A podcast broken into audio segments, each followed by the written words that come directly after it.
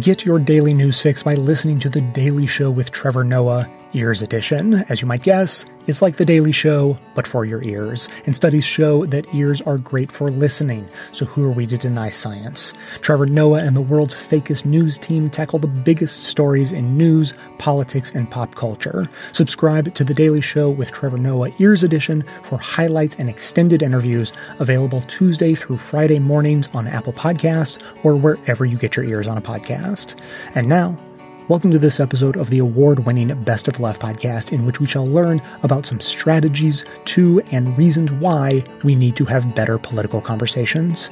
Clips today start with a TED Talk by Rob Willer, followed by clips from the You Are Not So Smart podcast. Big Think, and a portion of a progressive faith sermon from Dr. Roger Ray.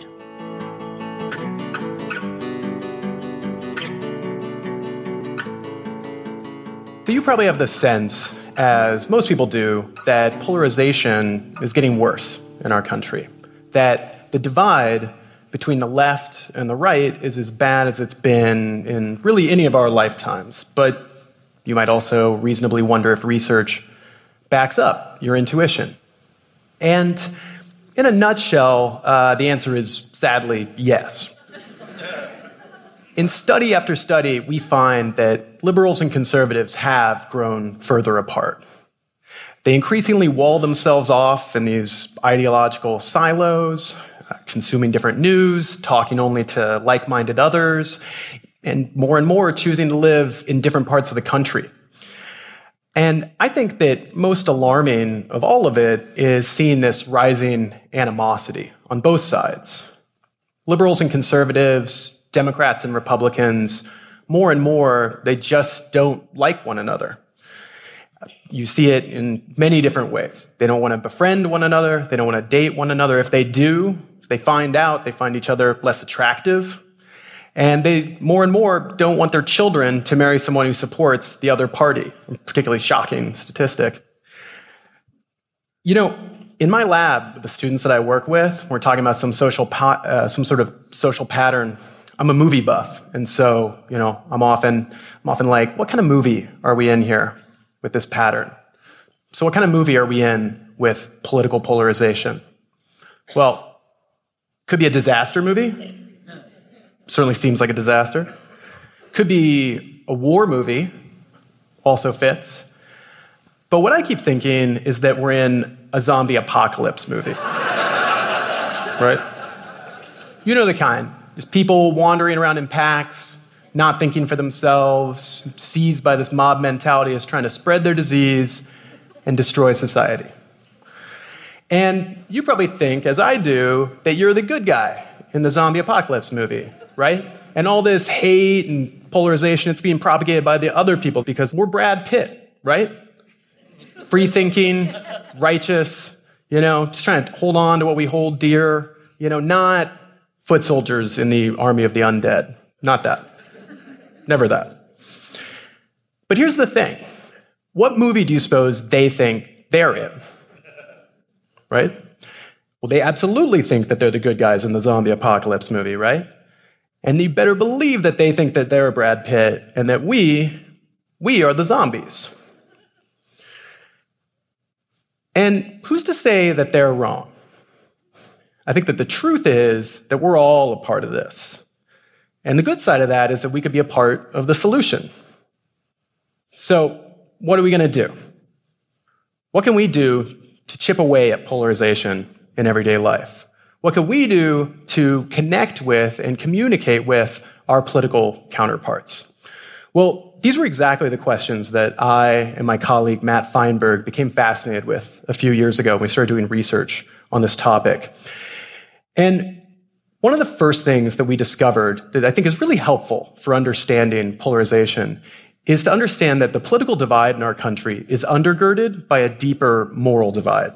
So, one of the most robust findings in the history of political psychology is this pattern identified by John Haidt and Jesse Graham, psychologists, that liberals and conservatives tend to endorse different values to different degrees.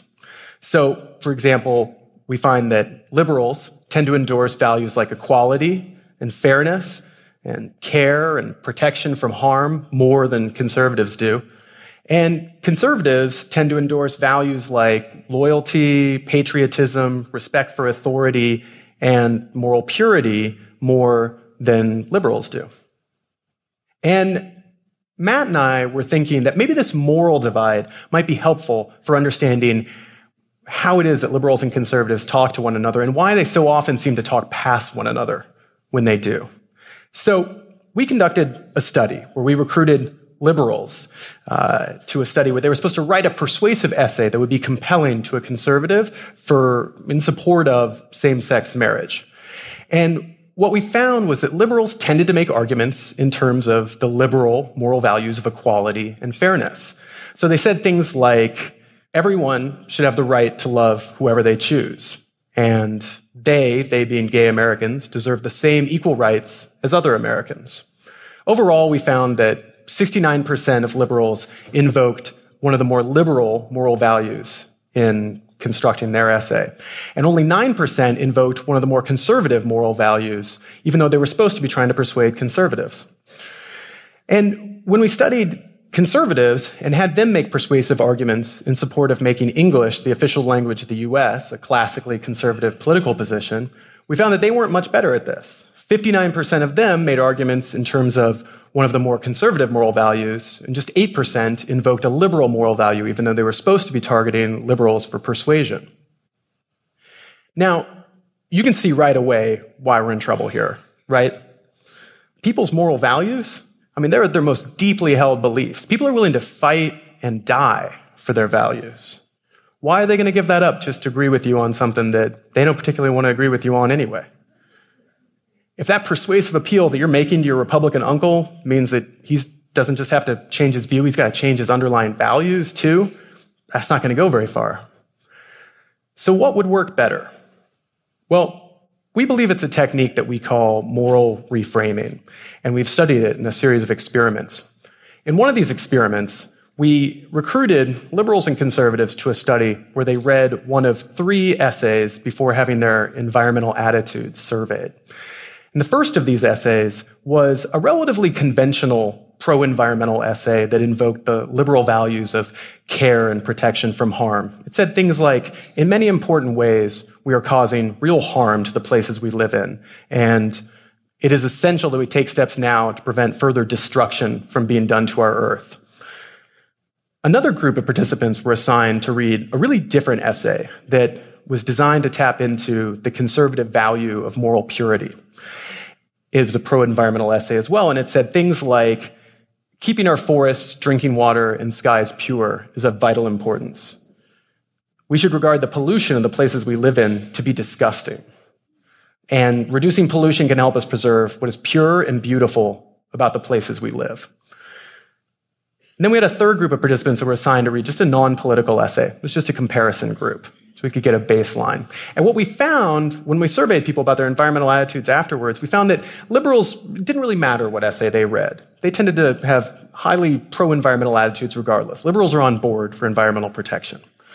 Conservatives, however, were significantly more supportive of progressive environmental policies and environmental protection if they had read the moral purity essay than if they read one of the other two essays.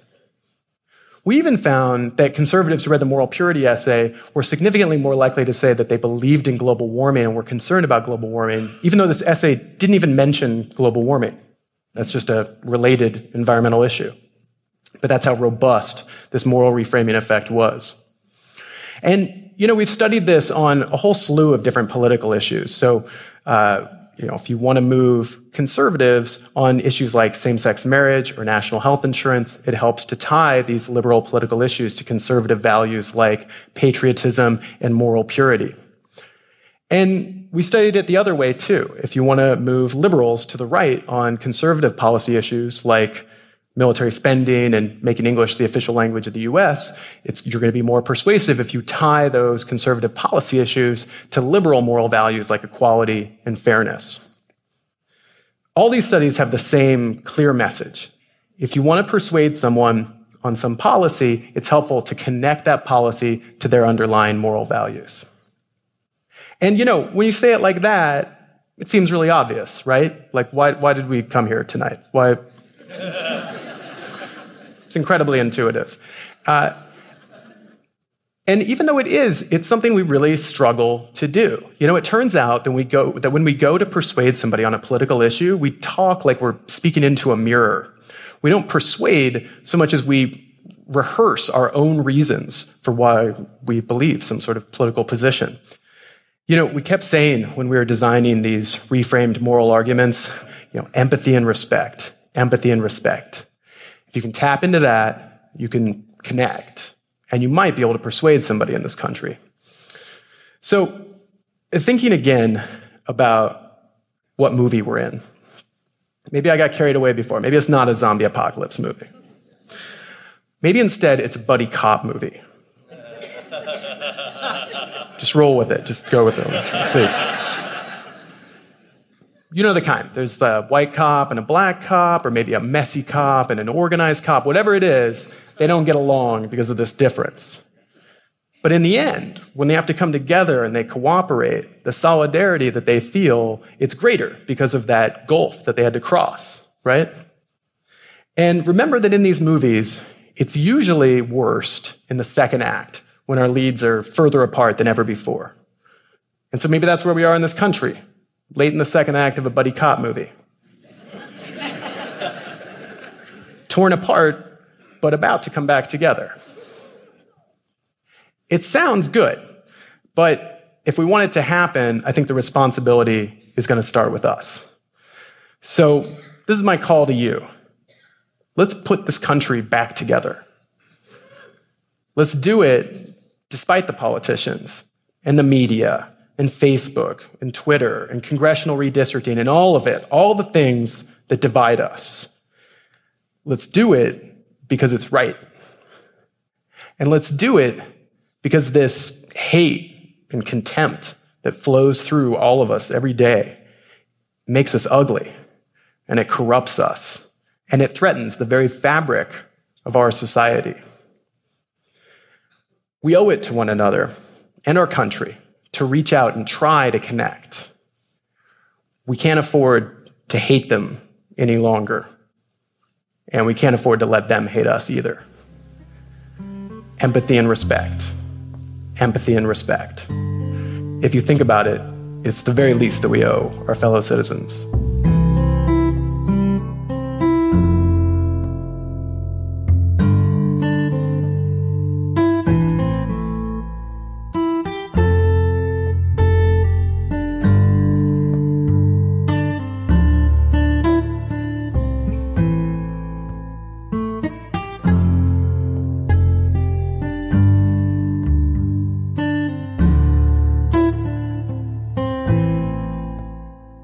Years ago, social scientist Stephen Lewandowsky and his colleague John Cook noticed that climate scientists and vaccine researchers were both having problems effectively communicating with the public.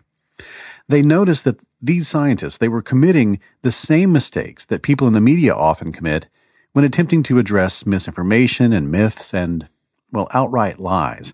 Specifically, they were causing the backfire effect. They were doing more harm than good, and they were doing this left and right.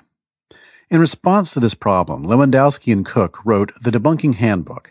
It's an attempt to take what we've learned in psychology and political science for decades now and hand that knowledge over to, and I'm making quotation marks, my fingers in the air, the quote unquote hard sciences. And I'm doing that because, well, as the backfire effect demonstrates, physics may subsume all the other sciences. That's true, including psychology. But psychology subsumes physicists. Oh,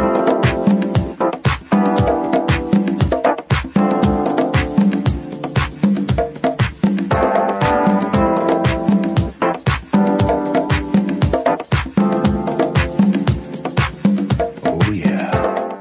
The debunking handbook begins by asking scientists to abandon something, to abandon something called the information deficit model. Well, the information deficit model basically means that, you know, if people have difficulty accepting a scientific proposition, that's because they just don't know enough. I love that. As you may have noticed, we were having some issues with Stephen's microphone, so I'll be doing a lot of paraphrasing during all of this. So please forgive his uh, audio quality. But yes, the information deficit model is this idea that people simply don't have all the facts yet, or at least not enough of them, and you do. And so this is why people who are wrong maintain a false belief or accept as fact a piece of misinformation.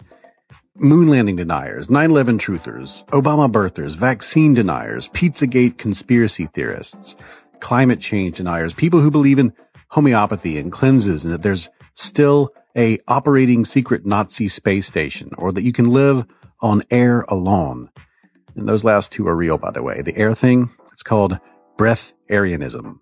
Anyway, the idea is that if you just dump a bunch of facts at the feet of these people who have these misconceptions or have faulty information or who just believe things that aren't true, these facts will just sort of break a wrongness spell. If only you gave them more information, then they would see the light and bingo, everybody is happy. The mistake here, Lewandowsky says, is it's not what people think that matters, but how they think. It's not that they don't know. It's they refuse to know. The information that you're presenting is terrifying or challenging to who they are, to what they think they are, to their world view. And that is one of several different variations of the backfire effect that he identifies in the debunking handbook. This one is called the worldview backfire effect.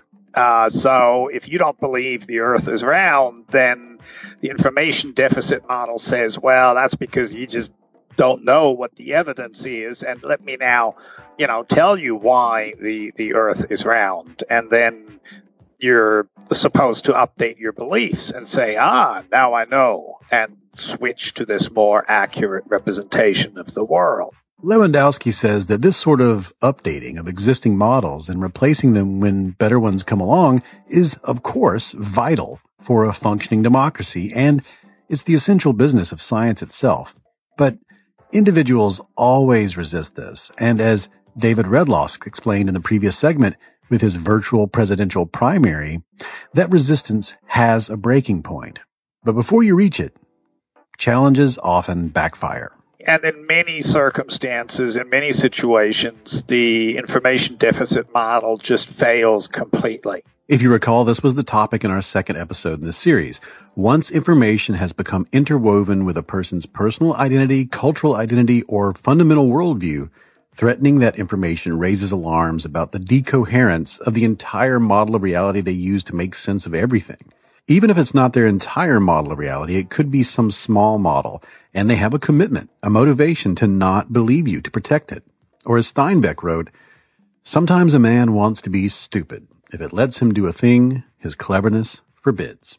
Now, the easiest example, I guess, is that of, of uh, smoking. If you're a chain smoker and you're addicted to nicotine, well, you really don't want to hear that this is going to kill you. So, um, it is understandable if somebody says, "Oh, whoa, whoa, whoa, yeah, you know, the doctors are saying this, but actually, you know, they're saying it because they want to make money, and the federal government is paying them to do this, and it's all hippies or socialists or regulations or whatever, you know." Lewandowsky has several pieces of advice for dealing with the worldview backfire effect. First of all, he says, if you can, avoid arguing with people on the fringes. Those are the people for whom maintaining a misperception might be so fundamental to their core beliefs that you're guaranteed a long and difficult battle. And that's not to say it's impossible to reach them. It's just that that same effort could instead be directed toward the undecided, toward the persuadable, who in many issues make up a larger portion of the population. Changing their minds will push the fringes into an even narrower slot in the distribution of ideas, making the influence of the fringes less of a concern on issues facing large groups. But here's the thing. As the Leadership Lab's field organizer, Steve Deline told me in our episode about deep canvassing, even among the persuadable, you must treat each conversation as an attempt for you and the other person to solve a mystery together, and not as an attempt to change the other person's mind. If, if you walk up to somebody and say, Hey, I'm going to change your mind, guess what? They're going to say, whoa, whoa, whoa, hang on, no way. But if you walk up to people and effectively say the opposite, you say, look, I don't want to change your mind. I don't care what you think. I think what you're thinking is just great. However, here's a couple of other things you might want to consider. Well, that's a completely different approach. That that makes people more uh, susceptible to to to listening to you. If you do happen to find yourself dealing with someone who is deeply entrenched, Stephen says reframing the message is key. Research shows that using words like carbon offset instead of carbon tax greatly improves the chances of a successful persuasion attempt. You may have noticed that people on both sides employ this tactic already, using phrases like death tax or death panels. Words already charged with emotional associations that can be used to encourage the backfire effect as much as they can be used to avoid it. And his third piece of advice is to do what groups like the Nudge Unit do in the UK, which is to not worry about people's worldview or belief at all. Just focus on people's behaviors instead. The research is clear that belief often follows behavior. For instance, if you want people to wash their hands a certain number of times a day while working in a restaurant, factory, or hospital, instead of spending time on training courses that are largely ineffective, the Nudge Unit recommends that employees just get a stamp at the beginning of the day on top of their hands made with a special vegetable dye that will scrub off after a certain number of washings. The places where this has been implemented in the real world not only see a massive initial increase in hand washing, but over time, the behavior becomes routine and normal, and it establishes a new belief in the importance of this practice. Many of our beliefs about what is normal and what is taboo follow from this kind of invisible behavioral modification? Um, you don't have to convince people that smoking is dangerous. You just got to change their behavior by making it harder to smoke in public, for example. Stephen's fourth piece of advice concerning the worldview backfire effect is to try to seek self affirmation. as strange as this sounds, research suggests that if you ask people to consider how they have acted on their values in the past in a way that makes them feel really great about themselves, they're much less likely to reject challenges to their beliefs than people who don't get a chance to think these nice, positive thoughts about themselves beforehand. So, for example, if you take somebody who's a supporter of the free market, you can get them to relate an experience when they felt really great about these values.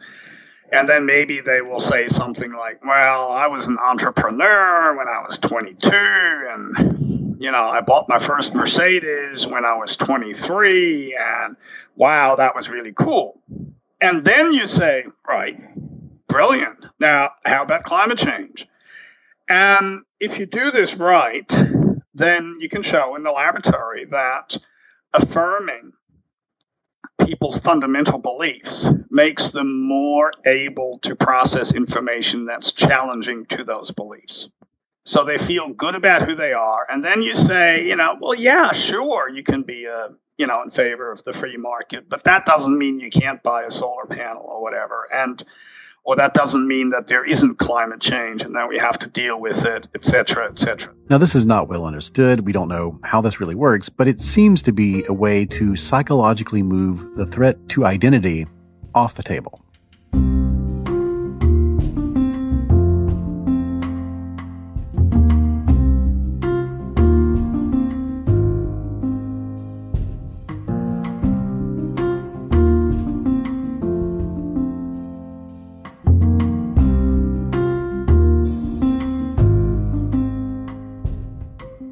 It, folks. It's the 2018 midterm elections, and the outcome will change our country for decades to come. And with that weight on our shoulders, let's take a minute to remind ourselves of something. The primaries are over, the candidates are set, and we can feel good knowing that many new progressive faces are among them. The disagreements and infighting amongst the left will always be there, but right now, we have to focus on the bigger picture. Now is the time to volunteer, to get out the vote, canvass, call, text, and email while keeping the most vulnerable among us in mind, especially those who face Republican imposed barriers to casting their vote on election day. Democrats across the country, spanning the left side of the political spectrum, need to win, and they need to win big to overcome gerrymandering. There is just no other way to look at this. So take a moment today to figure out how you are going to make a difference in these historic and critical midterm elections. Whether it's helping people get registered, volunteering to drive people to the polls, helping someone get the necessary form of ID, canvassing and calling on behalf of candidates, or all of the above. We all have a role to play, and I know none of us want to wake up on November 7th and feel like we should have done more. For the next two months, in every episode, we're going to highlight the battleground races in the U.S. Senate and House so that you know where your help and donations are needed most. We're starting with California, where there is actually still one race impacting the heart of the Democratic Party. The way California's elections work, Senator Dianne Feinstein is facing a fellow Democrat this November. Kevin De Leon is a state senator who is laser focused on Medicare for All and tried to get it through the state Senate. Feinstein opposed it. In a surprise twist, De Leon is the one who secured the California Democratic primary endorsement. As for U.S. House seats, there are six California districts with Republican incumbents, where Clinton won in 2016. Two of those are open seats. They are all considered battleground districts with four considered toss-up races, according to the Cook rating. In California's 10th district, Democrat Josh Harder is facing Republican incumbent Jeff Denham. This is a diverse district and the race is being called a toss-up. The Latino voter turnout, which usually plummets in midterm elections, is critical here. In California's 25th district, Democrat Katie Hill is facing Republican incumbent Steve Knight.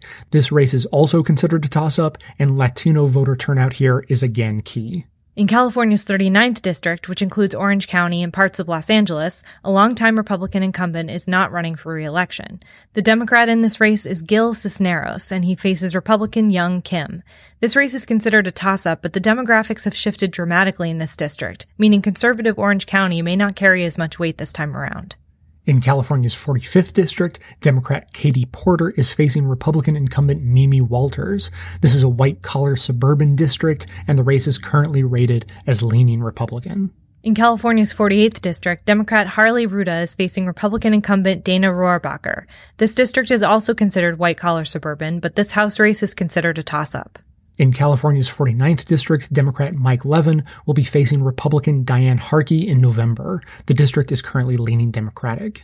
Again, all of these Republican held districts were won by Clinton in 2016, so they are obviously winnable with the right organizing and get out the vote efforts. To vote in the California midterm elections, you need to be registered to vote online or have your physical application postmarked by Monday, October 22nd. Absentee ballot requests must be received by October 30th. Early voting dates vary by locality. As for your own state, it's never too early to check registration cutoff dates and absentee ballot requests and submission dates. We highly suggest reviewing your state's important dates and voter ID laws at rockthevote.org as soon as possible to ensure you will be able to vote in the general election. Links to all of the information you heard today, as well as additional sources, are linked in the show notes. And today's Midterms Minute, just like every activism segment we produce, is archived and organized under the Activism tab at bestoftheleft.com. So if making the blue wave a reality in November is important to you, be sure to hit the share buttons to spread the word about supporting Democrats in battleground races across the country via social media so that others in your network can spread the word too.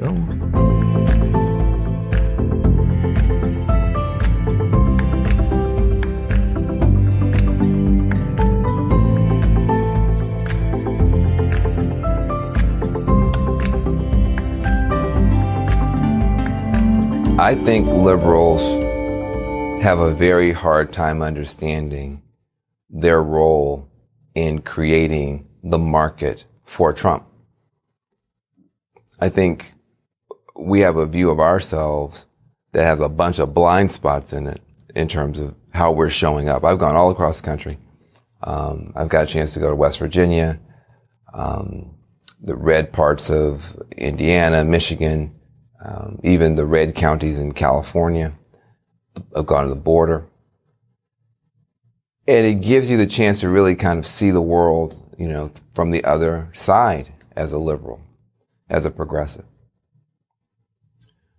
One of the things I think that we don't understand and we have a hard time getting our heads wrapped around is we often commit the same mistakes with people in the red states that we accuse conservatives of, com- of committing. For instance, if you only listen to NPR, only watch CNN, and only read the, the New York Times and say, I know what's happening, then you're committing the same kind of mistake as somebody who only reads, I don't know, the Wall Street Journal, watches Fox News, and you know, uh, you know, listen to Rush Limbaugh on the radio. Which is not to say that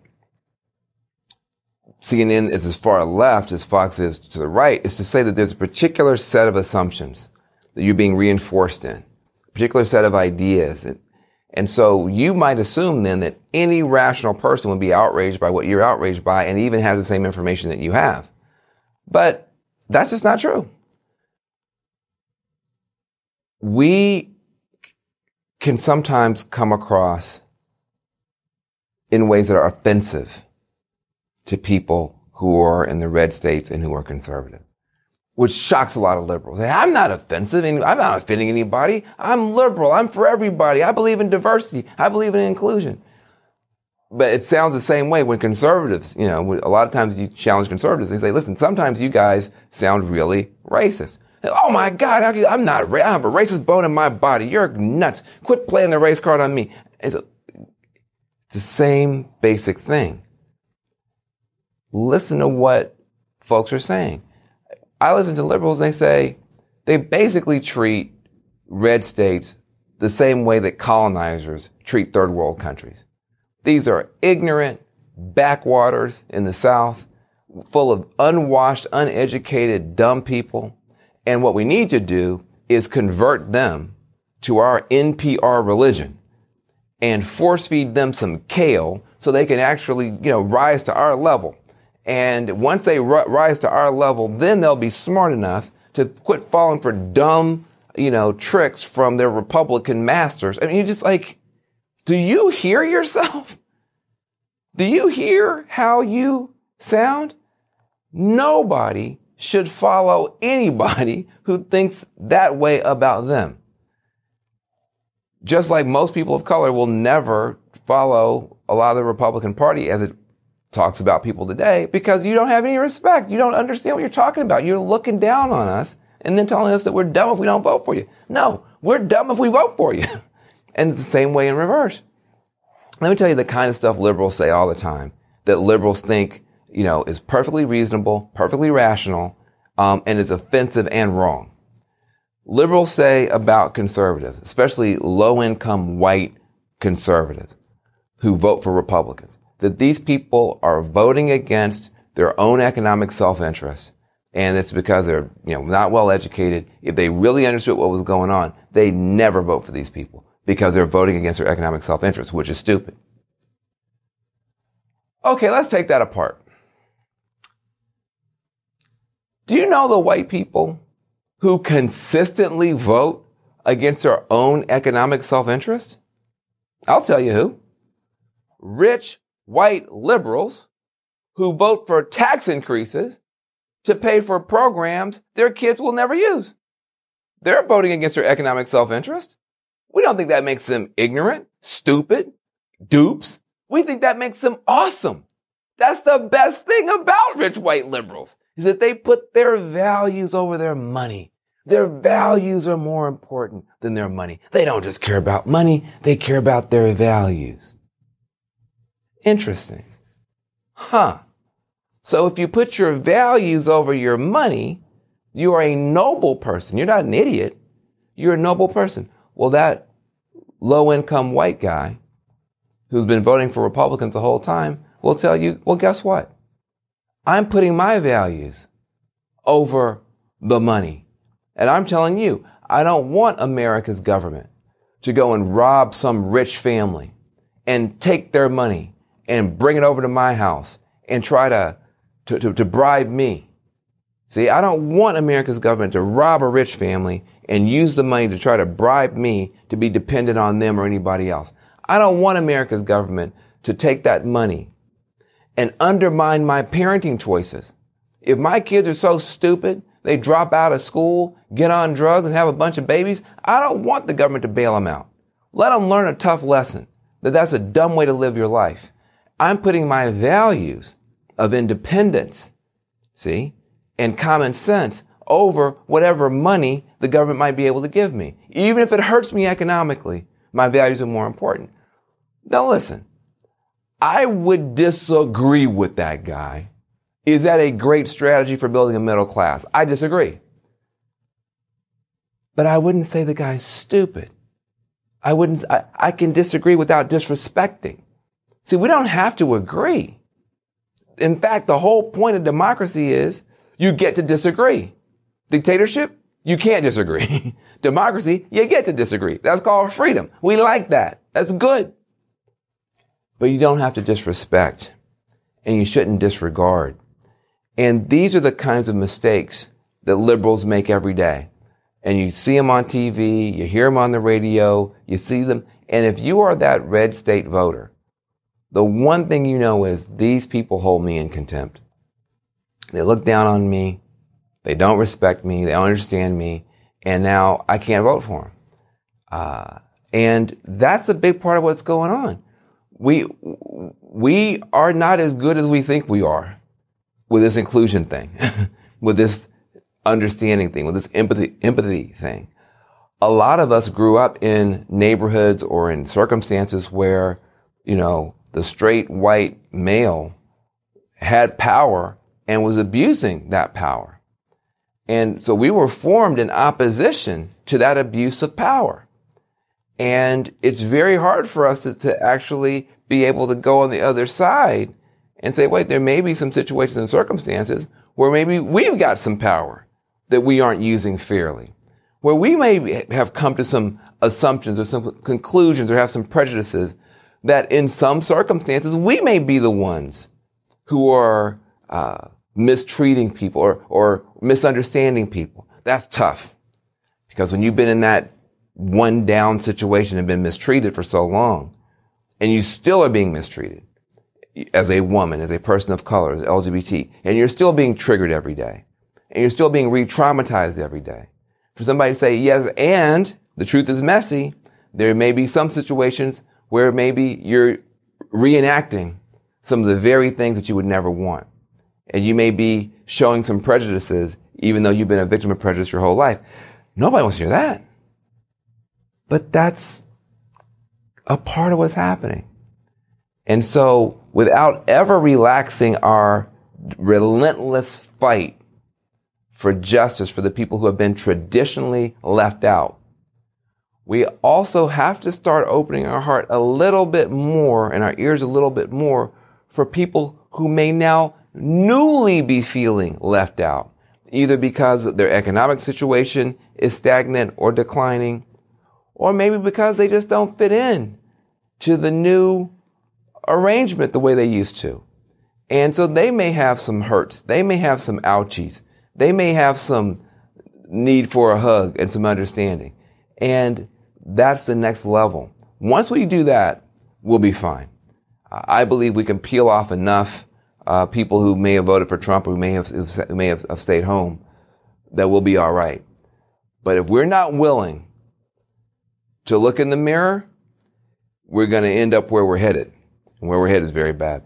I, I, think the fundamental thing that I would say to conservatives is that um, it appears that what we used to call conservatism has been replaced by something else.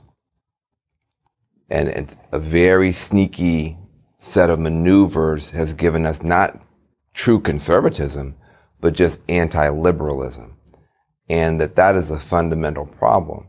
Um, a conservative would defend America from all enemies, foreign and domestic, including any allegation that a foreign power tried to mess with our democracy.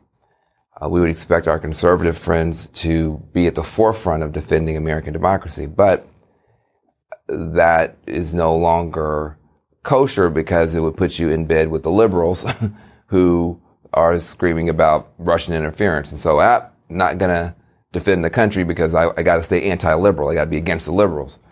Um, there are so many conservative opportunities to make real progress in unlikely communities, but for some reason they don't do it. Who is more passionate about marriage and adoption than Republicans who are pro-family and anti-abortion and lesbian and gay couples who want to get married and adopt kids? So the two biggest champions of marriage and adoption um, uh, don't work together because Republicans don't see their ally. They literally don't see the, that the LGBT community is actually the one community in America that whose, whose marriage rates are going up as opposed to every, all the rest of us and who, who understand the need for adoption and fighting for it. The Muslim community should be embraced and celebrated by conservatives because look at the work ethic, look at the low div- divorce rate, look at the incredible premium on entrepreneurship and education, uh, look at the commitment to family and faith. The Muslim community is right picking for conservatives, but instead they're all Al Qaeda. They're all lumped into you know the most negative category. So I mean, I think that um, you know, same with African Americans. Um, the two strongest institutions in the black community, hip hop and the church. Churchgoers, that's some Republican stuff. Most Democrats are, you know, on secular thing or spiritual but not religious. Um, African Americans, incredibly strong churchgoers. Hip hop, nobody's rapping about being on welfare. It's about entrepreneurship. It's about material access, and, and it, you know that that's very very consonant with Republican values. But the only thing you hear about black folks on a lot of the conservative uh, uh, you know, TV stuff is all negative. Um, there's no celebration of our religiosity, our entrepreneurial drive. It's just it's just all look at these lazy criminals. Well, when you don't find a way to connect with African Americans, Muslims, LGBT stuff on stuff you actually agree on, that's when people start asking tough questions about what is this conservatism? It seems to be marbled with a lot of stuff that has nothing to do with conservative ideas.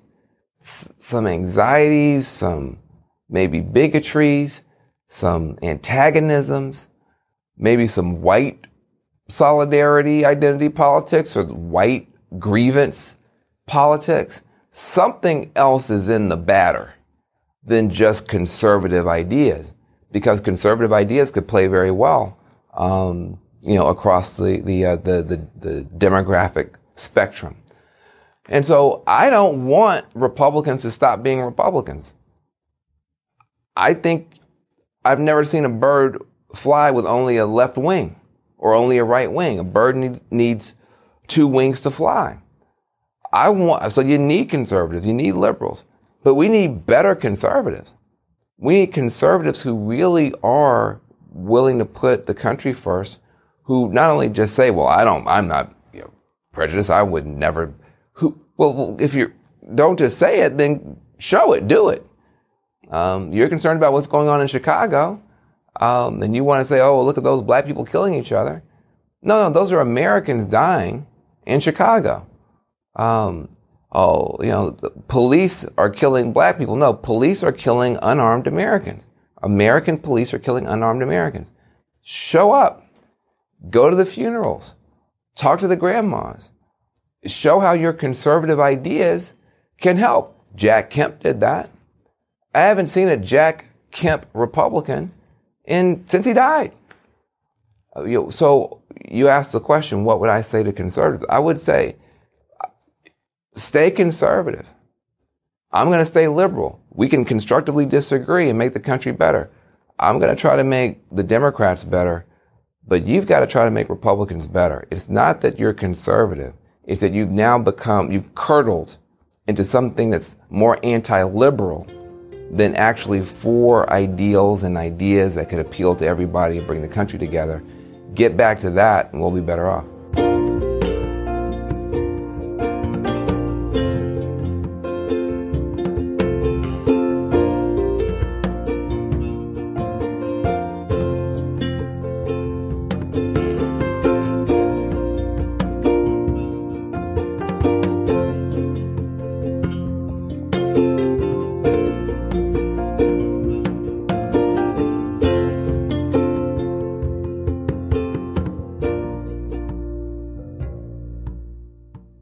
Lewandowsky calls what I'm about to tell you filling the gap.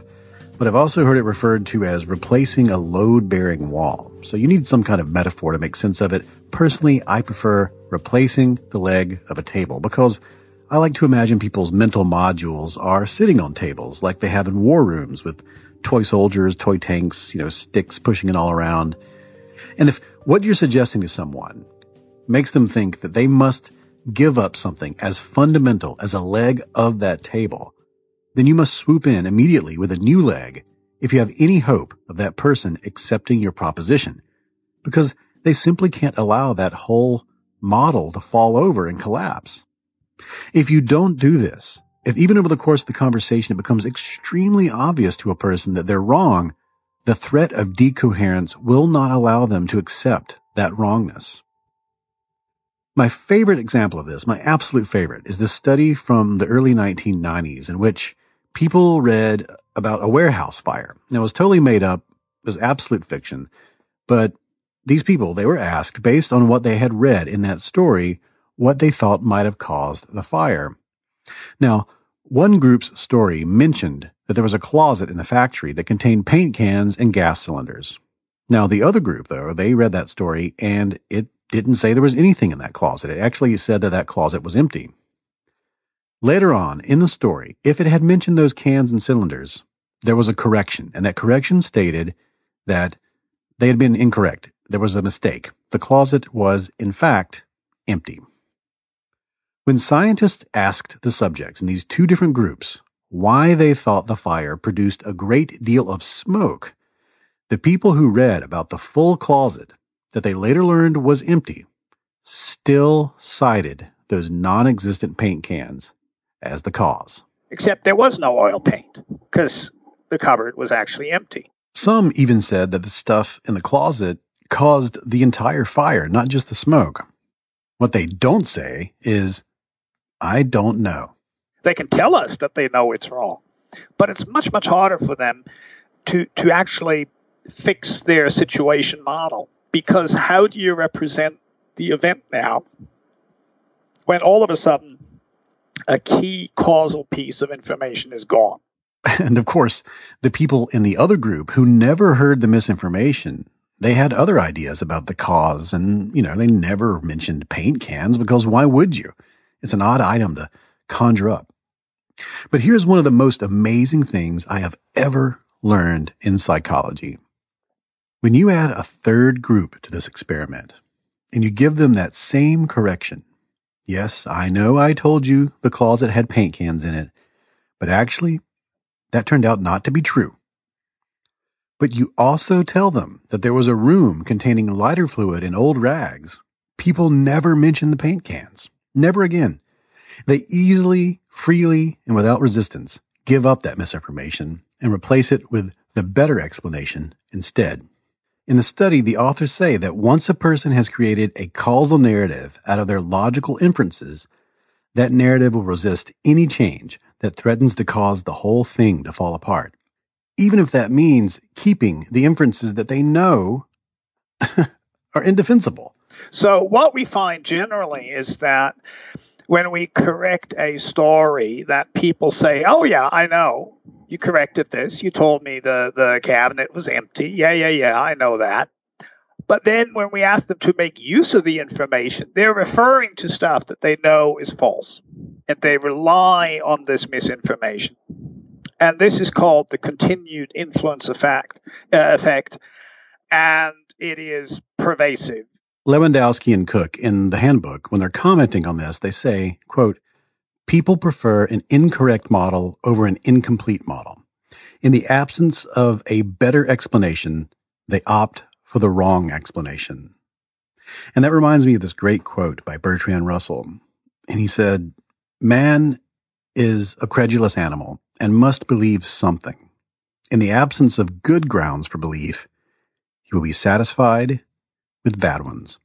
I mean, we have shown this in countless experiments and studies with, with, you know, subjects around the world, and there's absolutely no question that this is what happens. People continue to rely on information even after we tell them it's false. What makes the warehouse fire study so illuminating for me is that it is absolutely apolitical. devoid of all those confounding variables that come with our most deeply held beliefs. And people have only held these beliefs in the study concerning that story for half an hour. And it's just a story. It's fiction and they know it. Yet here they are defending this erroneous belief, citing misinformation they know has just been debunked. And to me, this reveals so much about the underlying mechanisms behind motivated reasoning, selective skepticism, confirmation bias, disconfirmation bias, attitude bolstering, models of reality, and all those things that blend into the backfire effect. And the lesson, I think, is this. When correcting people, never leave that gap. If you set out to bust people's myths, big or small, without a plan, a really good, well thought out, informed by social science plan that takes into account emotions and politics and everything else. If you don't have that plan for simultaneously replacing those myths that you're about to remove, you will do more harm than good.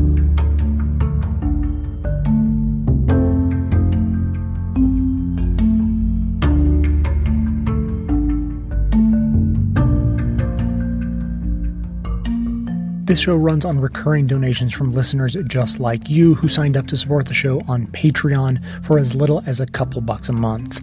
I want to remind you that we've been making a lot of behind the scenes changes here, all geared to serve you better. It's kind of hard to describe since I don't really talk about my production process all that much, but you can think of it this way. For the last year or so, we've had this suitcase, but instead of it being full of clothes, it's been full of work, and I just couldn't get it to close all the way no matter how hard I pushed. So recently, we stopped pushing, dumped everything out of the suitcase onto the floor so we could look at it closely, and then very carefully figured out how we could rearrange everything so that it fit better. The result is that we are back to our old schedule of eight new episodes each month with occasional reruns rather than six new episodes each month with regularly scheduled reruns. Plus, we're putting out more bonus episodes for members than before. In the last couple of bonus episodes, I started using bonus clips in addition to our regular commentary and conversation. And the bonus show that's coming out with today's episode expands on today's theme and is very much related to the clip you just heard and the power of replacing one idea with another. Except in the bonus clip, it's about how Trump was able to argue the idea that America has been losing, which makes people feel sad and vulnerable, and convert that sadness into anger by pointing to poor brown people as the cause of our losses. So it's an insightful conversation that I just didn't have time for on today's show, uh, so you're going to want to check that out. So if you want to support the show and reward our efforts to not just work harder, but smarter and give you more bang for your buck, sign up at patreon.com slash best of the left. That's P-A-T-R-E-O-N dot com slash best of left, or you can also find links to Patreon on the contribute tab at bestofleft.com.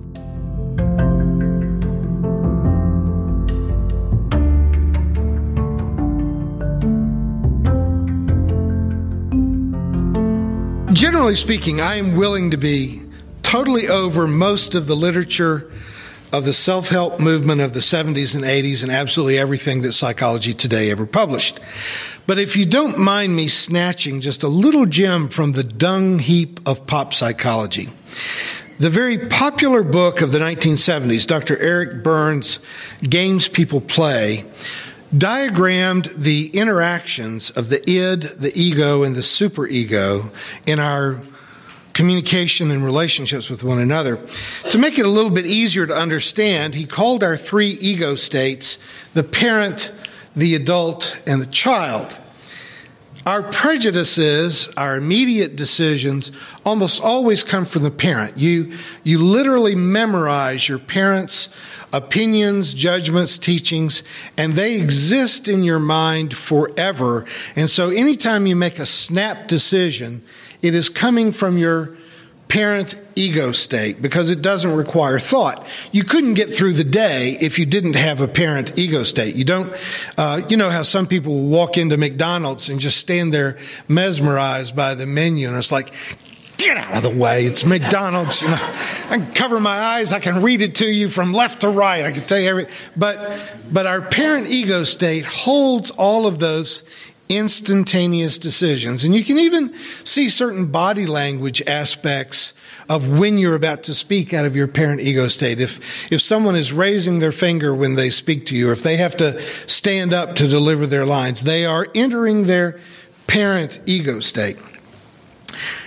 The child ego state, oh well, well, religion also resides there. Um, even elderly couples will sometimes, you'll hear people that have been married for 50 years, a husband will say to his wife, Did you really spend money on that? It's here from the store in a bag, there's a receipt. But that is a parent speaking to another adult, their spouse, as a child. It's, it's shaming uh, kind of communication. Or would you please start doing the dishes, your own dishes, or wash your own clothes? We oftentimes start conversations in a parent voice to a child. Dr. Berne asks his readers to see that the parent voice in us is trying to control others through shame and dogmatic statements, but the child in us the child is where the playfulness is, that's fun and irresponsible, but the child also demonstrates inadequacy. Like when someone says, you know, we've agreed to a meeting next week on Wednesday at, at noon, and they say, will you call and remind me? They are a child speaking to me as if I were their parent. I adopted one little Asian girl 30 years ago, and I've not adopted anybody since. So when someone, when someone says, Will you call me and remind me of the meeting? I say, No, but I'll loan you $5 so you can buy yourself a calendar. what I could say is, No, but I'll tell you what, I'll remember it and I'll expect you to do the same. You know, you can, you can change the nature of the dialogue. You see, it's one thing for us to call our president a liar, because he is. But it's another to remain in the adult mode. And then when Trump says that Germany is entirely controlled by Russia because they get 70% of their energy from Russia, we could start name calling and you know making other you know when someone speaks to you from the child ego state they are trying to either drag you down to the child or force you to be a parent but you can choose to say Actually, Germany gets 22% of their energy from Russia, all in the form of natural gas, only because they don't want to burn as much coal. But they've got a 500 year supply of coal, and any day that Russia acts badly, they can start burning coal again. Now, you, you can speak from your adult to the adult and the other person, and they may choose to reply, fake news and again, that's an invitation for you to come down to the child and say, You're a moron, which can be satisfying at a certain level, but not helpful. You keep coming back. When someone is trying to push you into being a parent or a child, you keep speaking as an adult to the adult in them. also, Germany is adding more solar power and wind generated power every day, and that many days in Germany they are entirely energy uh, independent based on renewables. That's an adult response. And the more you give adult to adult responses, the more they are encouraged to join you there. When he says that uh, the United States pays for 90% of NATO's expenses, you can say, actually, it's 17, 17%. It's not 90%, 17%, and, and quite a bargain at that. When we shame our Trump supporting family members and friends for having voted for a child stealing, misogynistic, Islamophobic, xenophobic moron, then we are taking the parent role of judging and shaming our relatives who have decided to act like children. What we want to do is try to engage them as an adult to say, um, friend of mine adopted a Guatemalan. I went down and helped her get him, and he is now a teenager who's a big Trump supporter. And I'd like to say, is is that uh, is that perhaps uh, self-loathing that you you're supporting a person that hates brown people? You know, I think you really need to invite people to come back to an adult evaluation rather than for me to say, I found you in the jungle and brought you here, and you should act better, which is true. I found him in the jungle and I brought him here. But the larger point is you're a brown American and you want to be careful about supporting a racist. You don't speak to their child, you, you don't speak to their parent. You try to speak as an adult to an adult. And it may take months. It may take dozens of exchanges. But the hope is that we will have more adult conversations and less name calling and shaming. About 25 years ago, I was visiting a counseling client who was a patient at the Marion Center, a local mental hospital. And she'd gone through a painful divorce and then had some rocky relationships afterwards. And she began trying to manipulate her her parents, her ex husband, boyfriends that were trying to get rid of her through suicidal gestures. So she had made four or five symbolic gestures at killing herself, and finally the police got involved and she found herself against her will at the Marion Center. And I went to visit her, and she said something to me that day that has stuck with me forever. She said, What I have learned through all this is that if I don't want to be treated as if I were crazy, I need to stop acting like I'm crazy. Traditional expressions of Christianity, with all of its Bible studies and sacraments and guilt and shame and fear, has not proven effective in stemming the tide of insanity that is currently pouring out of our White House and our Congress. And it is now spreading threateningly into the Supreme Court. Every provocative tweet, every incendiary allegation, every dishonest narcissistic statement invites us to get down into the mud with him and his supporters, and with good reason. I'm just saying, don't do it. They may deserve to be chastised. Just don't do it. They may be acting like idiots. Just don't call them an idiot choose to be an adult who speaks to adults. If shaming people for being ignorant would make them smarter, the Ozarks would be the Mensa Club capital of the world.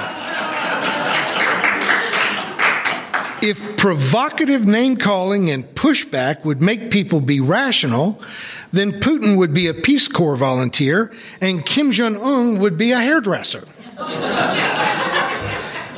But the truth is that what, what we have, that we presently, in this difficult challenge, we have some hard days ahead of us, which means we have some hard work ahead of us. I wish that all Christians could get their head out of the clouds and stop worrying about heaven and hell and start worrying about kids getting lead poisoning from tap water in Flint and brown kids being put into kitty prison in Texas and Arizona, and poor people dying due to lack of access to health care. I don't mind their theological diatribes on baptism, communion, and their tediously repetitious praise hymns. If only they would feed the hungry and house the homeless and care for the sick and welcome the aliens in our midst. Amen. To our evangelical friends who may have accidentally found our YouTube channel, I have to say, you guys have been going to Bible study all your lives. And when you hear Sarah Huckabee Sanders or Jefferson Beauregard Sessions tell you that it is biblical to take children away from their parents, you don't need me to remind you that that's not biblical. You don't need for me to tell you that the Bible in their hands is as dangerous as giving the car keys to a drunk Stevie Wonder. you already know better. And I know that you are basically good and that removed from your partisan invective that there is an adult in you that is ready to return to sanity. I just want to be part of the solution and not part of the problem.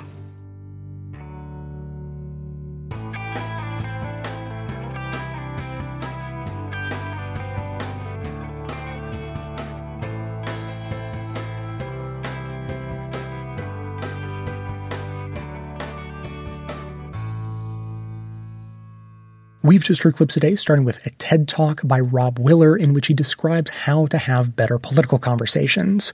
Next was part one from the You Are Not So Smart podcast, describing the backfire effect.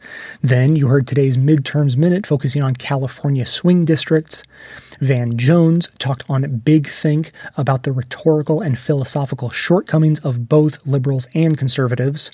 Part two of You Are Not So Smart focused on the importance of replacing a debunked theory with a valid one rather than leaving that space empty.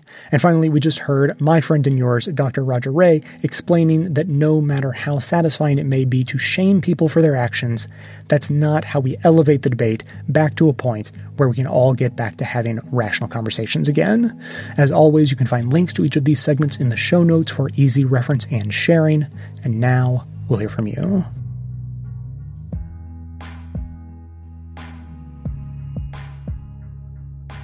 Hi, Jay. This is a long-time listener and supporter, Michael from the UK.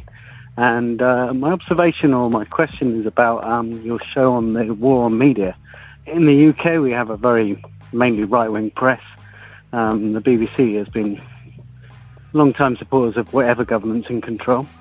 And listening to your program about Trump, and something which always comes up to me is whenever I uh, hear the, the Trump uh, jive from their supporters about the the fake news and how media is always lying and I, I always kind of can hear myself speaking concerning the, the left side of politics and uh, the establishment's kind of war it seems to be in the press with Jeremy Corbyn. So um, it's really just a observation. How, how do I know that I'm just I'm not doing the same thing as the Trump supporter uh, on the right side of the politics, uh, and I'm you know, in another echo chamber myself. Um, I'd welcome your views, and you as other listeners. Uh, thanks a lot stay awesome.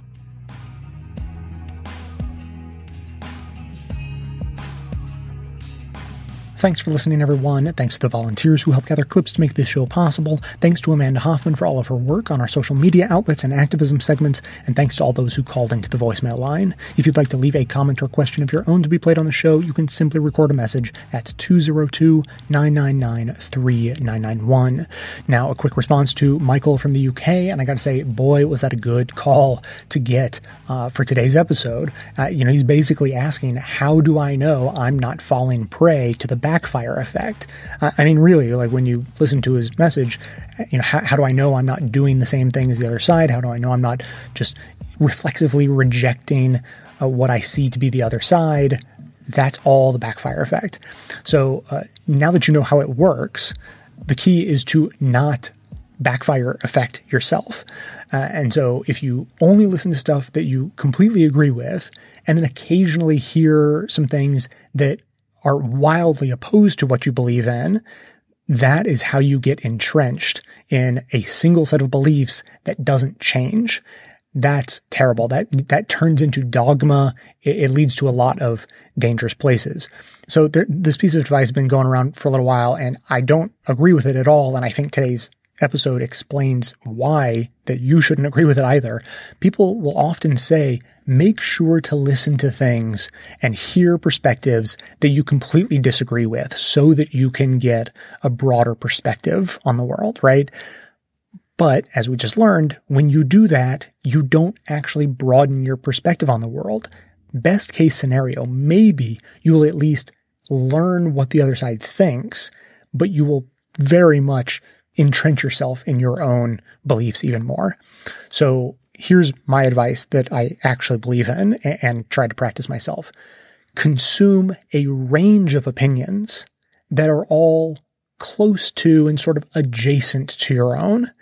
You know, I, I'm trying to think of like a metaphor to explain this. Like if, if you only believe in your own thoughts like you, if, and you only hear things that you already agree with, I feel like that's, it's like standing still. Even if you look around and you think you see the world in three dimensions, right? If you stand perfectly still and you stare long enough, everything sort of starts to look two dimensional. Like you lose all this dimension and, and, and, nuance in the world. But if you just move side to side a little bit, the world comes to life. Everything starts moving. You get extra depth. You can see around corners maybe you couldn't have seen around before. I don't know. It, maybe it's not a perfect analogy, but you kind of get what I'm going for. So I think you need to listen to things that are adjacent to what you believe in, get a variety of perspectives all on a topic. I, I mean, I know I'm, I'm trying to describe this show essentially, but you know, you, you try to get a variety of perspectives on a topic and that will move you you will constantly hear new ideas, new perspectives on something you thought you understood before. And that is what I think gives a person a three dimensional view of the world. And once you have a three dimensional view and it's not just a my opinion and my team versus the other side and their craziness that I don't agree with at all. Once you have a, a, a fluid, nuanced, three dimensional view of the world, then you have infinite flexibility for, for how you can interpret things. And then next to that point is, is this one. This is one of my favorites. Pay attention to whether your views are changing over time. They certainly should be. Uh, one, one of my favorite bits of wisdom is that if you can look back at everything you believed six months ago without cringing, that means you're not growing. So make sure your views keep changing and refining themselves as you gather new and better information and new and interesting perspectives. Okay, so so that's sort of groundwork. But getting back to media criticism and, and uh, Michael's question, I would say first of all, consume enough independent media to get a sense of what mainstream media isn't telling you. To me, the biggest problem with media isn't what they say, it's what they refuse to talk about at all. So uh, personally, I, I would judge media more on what they omit than what they say.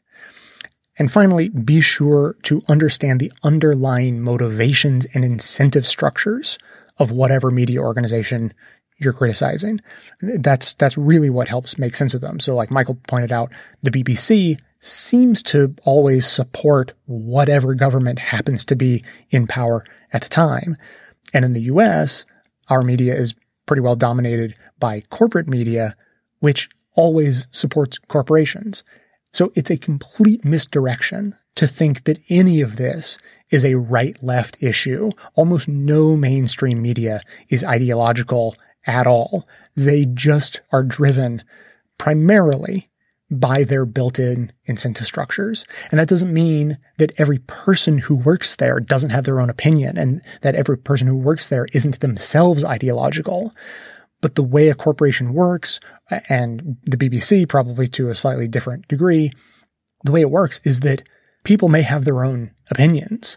But if their opinions differ too much from the core incentive structures of the organization, they are not going to be allowed to have a say. They're not going to be allowed to have a place of power. They may not even be allowed to keep their jobs. So it, it's not like a nefarious cabal conspiracy that makes that happen. It is natural incentive structures that create an environment in which dissenting opinions are simply not allowed to surface. And that's why I say you should focus more on what an organization isn't saying rather than what they are, because that's how you know what opinions are being systematically shunted to the side. And most of what gets shunted to the side, you can figure out why based on their financial structure. So it's all about incentives, primarily where the organization gets their money from. So to Michael, I would say, I think you're on the right track just by questioning uh, that concept in the first place. And second of all, now that you have a good solid understanding of how the backfire effect works, make sure to implement that in your own life. Uh, make sure to get a range of opinions, have a flexible and thoughtful uh, understanding of the world. And, and, I think, I mean, I, I kind of feel this in myself, like the more flexible you get, the, the wider the range you have of opinions that you can tolerate without freaking out and getting really entrenched, uh, I, I, feel like then you can kind of flex those muscles and, and get opinions and, and consume opinions that are farther and farther afield from what you believe in and just sort of accept them for what they are, hear them out for what they are. And, and, and that helps you understand where other people are coming from and, you know, understand other perspectives and maybe even help understand your own perspective more. I mean, we're kind of getting into like that clip from Van Jones where he, he dissected both shortcomings of liberals and conservatives. Like that's a really important skill to be able to see the holes in your own arguments. So I guess it really just comes down to humans never ending quest for knowledge. And, and I guess maybe what I would boil it down to is to be thoughtful about everything and reactionary about almost nothing. Keep those comments coming in. The number to dial 202 999 3991. That's going to be it for today. Thanks to everyone for listening. Thanks to those who support the show by becoming a member or making donations of any size at patreon.com slash best of the left. That is absolutely how the program survives.